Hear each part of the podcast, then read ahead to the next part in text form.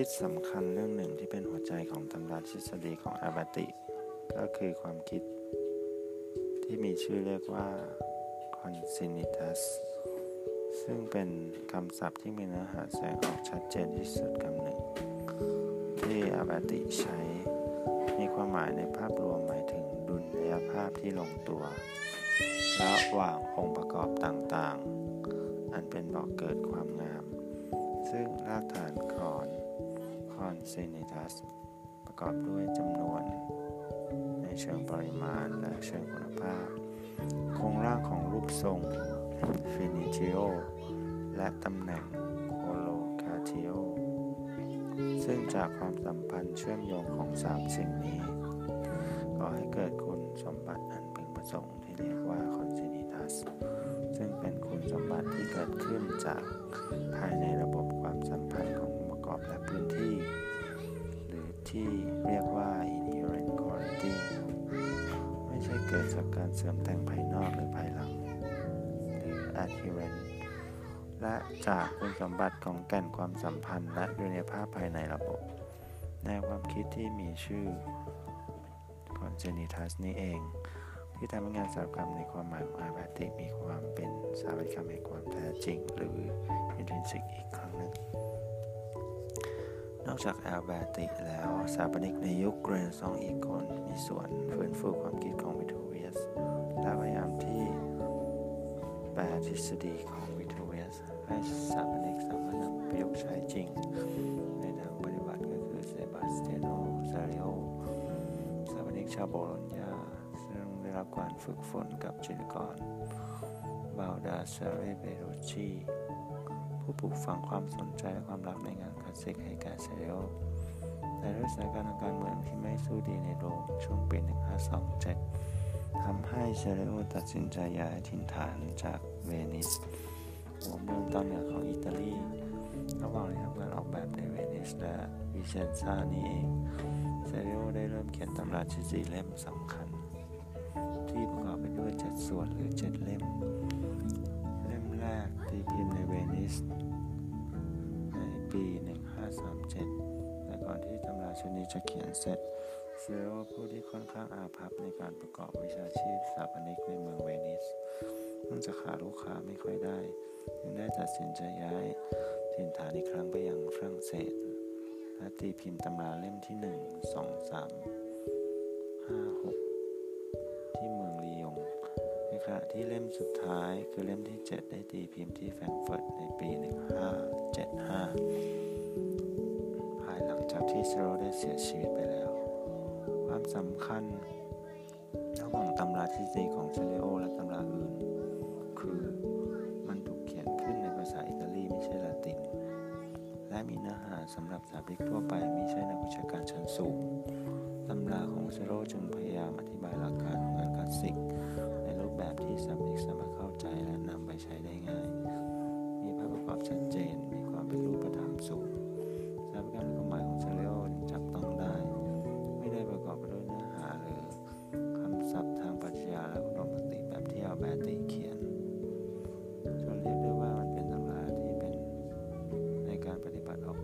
สร้างจริงทำให้ศาสตร์ทางสถาปัตยกรรมไม่ใช่ศาสตร์ของชนชั้นสูงและปัญญาชนแต่เป็นศาสตร์แห่งการสร้างเพื่อสาธารณชนอย่างแท้จริง ในช่วงที่เซเรโอดิ้นรนพยายามหางานอยู่ในเวนิสเขาได้เข้าร่วมประกวดแบบปรับปรุงต่อเติมวิหารเมืองวิเชนซาโดยผู้ชนะประกวดแบบครั้งนี้ ไม่ใช่เซเรโอ แต่เป็นสาปนิอีกคนต่อมาในการสถาปนิกที่สำคัญในช่วงปลายสอง คืออันเดรีย พาเลดิโอความคิดเกี่ยวกับประโยชน์ใช้สอยหรือฟังก์ชันได้เริ่มปรากฏผลต่อการจัดระบบอาคารในยุคสมัยของอาแบติความคิดดังกล่าวก็ได้ถูกพัฒนาเรื่อยมาแสดงให้เห็นอย่างชัดเจนที่สุดในงานของพาราดิโอทำให้เราอาจเรียกงานสถาปัตยกรรมเรเนซองเป็นงานสถาปัตยกรรมสมัยใหม่ยุคแรก หรือเป็นงานแห่งความแท้จริงของ รกก็ว่าได้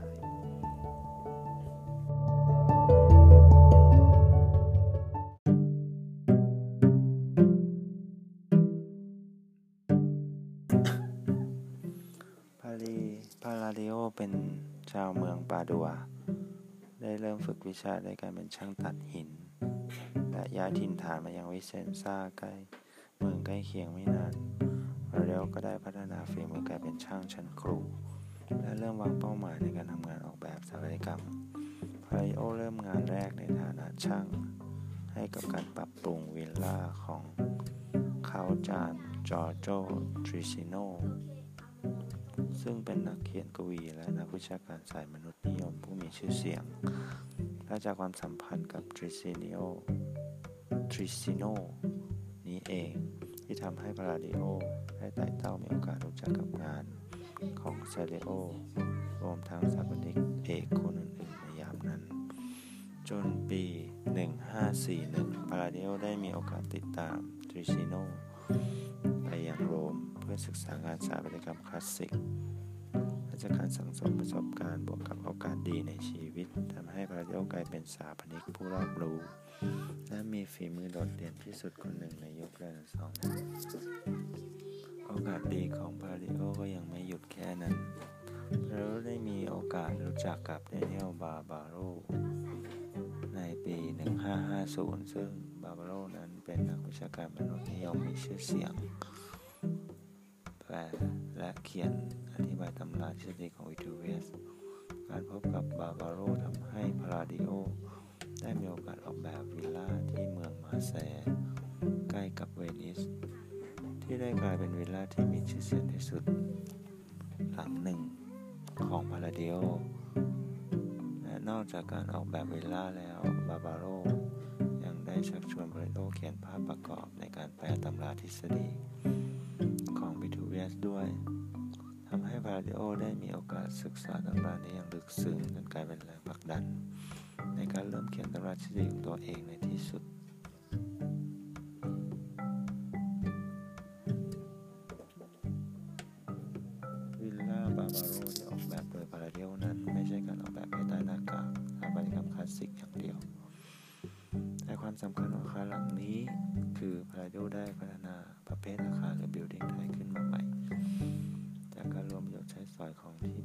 คาอาศัยชั้นสูงในเมือง หรือพาราโซกับฟาร์มชนบทเข้าไว้ด้วยกันในอาคารชุดเดียวกัน เกิดเป็นประโยชน์ใช้สอยและรูปแบบของวิลล่าที่ผสมสานชีวิต ชนชั้นสูง ในเมืองกับชีวิตของฟาร์มชนบท ทุกเจ้าของฟาร์มชนบทเข้าด้วยกัน นอกจากการจัดลำดับศักดิ์หรือเฮราคีของพื้นที่ใช้สอยและจัดระบบ การจัดวางความสัมพันธ์ของพื้นที่และการสัญจรในรูปแบบใหม่ ตามการใช้งานที่พาราดิโอนำเสนอให้แก่เจ้าของแล้วพาราดิโอยังพัฒนาระบบเลขาคณิต และรูปทรงพื้นที่และการเชื่อมต่อของหน่วยของรูปทรงอย่างเป็นระบบ จนระบบนั้นได้ถูกพัฒนาเป็นแบบแผน การเชื่อมต่อที่สามารถคนอื่นสามารถนำไปยกใช้ได้ จนเรียกได้ว่าส่วนสิ่งที่พาราดิโอคิดค้นขึ้นมานี้ คือสิ่งที่รารู้จักในปัจจุบันว่าเครื่องมือหรือ tool tool ในการออกแบบ และจัดระบบของพื้นที่นั่นเอง และจากการพัฒนาระบบความคิดเกี่ยวกับการใช้สอย การจัดระบบพื้นที่การสร้างประเภทอาคาร และระบบเลขาคณิตของพื้นที่พาริโอก็ได้ถ่ายทอดความรู้ทั้งหมดออกมาเป็นตำราทฤษฎี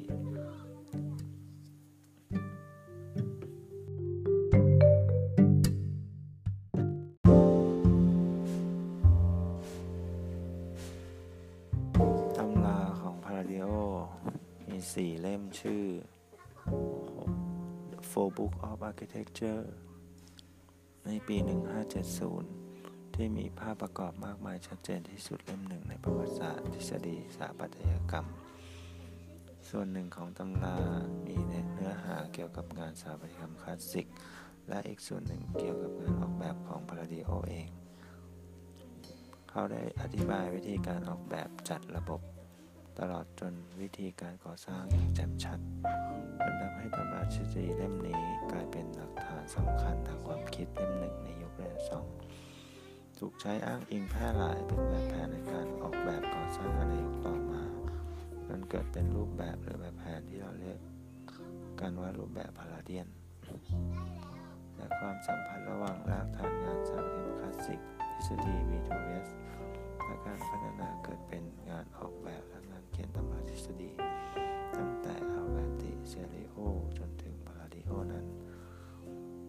อกจากการขยายความและการพยายามทำความเข้าใจสถาปัตยกรรมภายใต้ระบบคลาสสิกโบราณ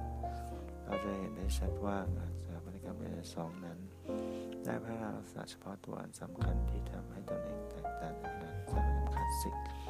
คือความคิดมนุษย์นิยมที่เน้นศึกษาความสัมพันธ์ที่เป็นจริงระหว่างมนุษย์ และสิ่งรอบตัวตลอดจนความคิดเกี่ยวกับประโยชน์ใช้สอยที่มีผลต่อระบบพื้นที่ และความสัมพันธ์ภายในอย่างแท้จริง ซึ่งประเด็นสำคัญทั้งสองผนวกกับการคิดค้นแบบแผนระบบเลขาคณิต อันเน้นความสัมพันธ์ของพื้นที่ภายในอาคารนั้น ได้ทำให้สถาปัตยกรรมเรเนซองส์กลายเป็นสถาปัตยกรรมแห่งความแท้จริง หรือ intrinsic ที่ทั้งเหมือนและต่างจากสถาปัตยกรรมคลาสสิกโบราณ อย่างไรก็ตามระบบความคิดเกี่ยวกับวัฒกรรมหรือ rhetoric ในยุคกลาง ก็ไม่ได้ถูกลืมไปโดยสิ้นเชิง ยังคงปรากฏรูปอยู่ในการแสดงออกของเปลือกทางสถาปัตยกรรมในยุคเรเนซองส์ที่มีลักษณะทั้งสัมพันธ์และไม่สัมพันธ์กับโครงร่างพื้นที่ภายในอาคาร เพียงแต่เปลือกนั้นเป็นเปลือกในรูปแบบคลาสสิก แทนที่จะเป็นเปลือกในรูปแบบกอธิก วัฒกรรมในยุคเรเนซองส์นี้จึงเป็นวัฒกรรมที่อยู่ในรูปสัญลักษณ์ของความแท้จริงในยุคคลาสสิก น้ำหนักของคู่ความคิดในยุคเรเนซองส์จึงเอ็นเอียงชัดเจนไปยังคู่แห่งความแท้จริงโดยปริยาย และระบบคิดก็ไม่ได้ถูกจำกัดอยู่เพียงในอิตาลีแต่ได้ข้ามไปมีอิทธิพลต่องานสถาปัตยกรรมส่วนหนึ่งในฝรั่งเศสในเวลาต่อมาไม่นาน คู่ความคิดแห่งความแท้จริงนี้ได้ถูกพัฒนาจนอิ่มตัว เปิดทางให้ครั้งกับคู่ความคิดแห่งวัฒกรรมที่รู้จักกันในนามบาโรกในยุคต่อมา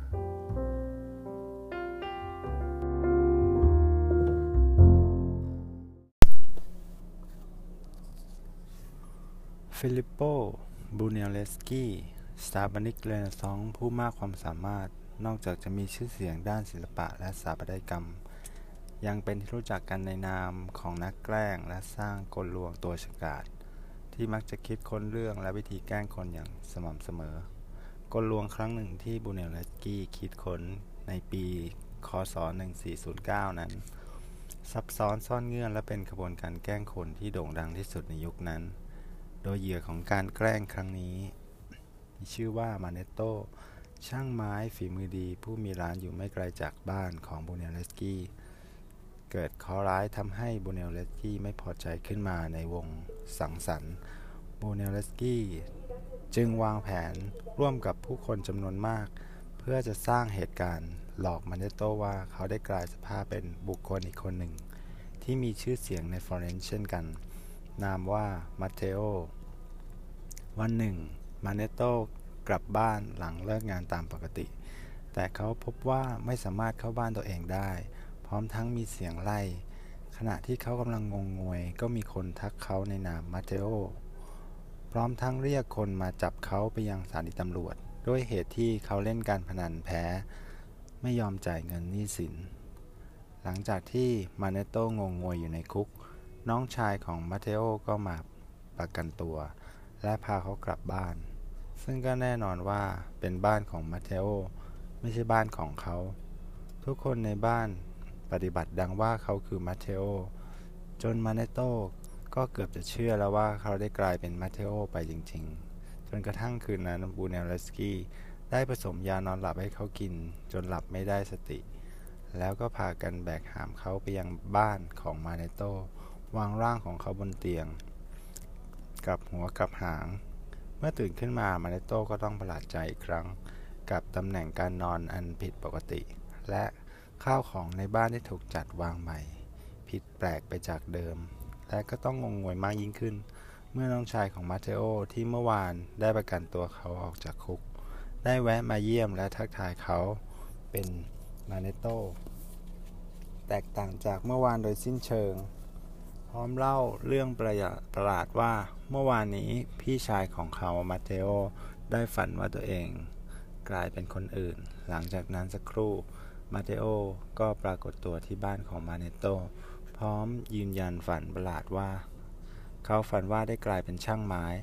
และตื่นมาในบ้านหลังนี้ และในความงงงวยก็ได้จัดวางข้าวของในบ้านเสียใหม่ ด้วยเหตุการณ์ทั้งหมดมาเนโตจึงเชื่ออย่างสนิทใจ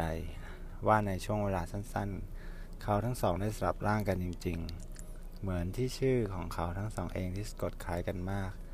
ก็สามารถทำให้ผู้คนสับสนได้ แต่ในที่สุดกลลวงนี้ก็ถูกเปิดเผย ส่งผลให้มาเนโตต้องอับอายขายขี้หน้า ผู้คนในเมืองฟลอเรนซ์จนตัดสินใจหลบหน้าเดินทางไปยังประเทศฮังการี ซึ่งเขาก็โชคดีในการค้าขายที่ฮังการีจนร่ำรวย กลลวงที่บูเนลเลสกี้ใช้ครั้งเรียกว่ากลลวงแห่งการอุปมา หรือ metaphorical and allegorical planks ที่มีที่มาจากการเปรียบเทียบของสองสิ่ง ที่มีลักษณะเป็นภาพสะท้อนแห่งจินตนาการ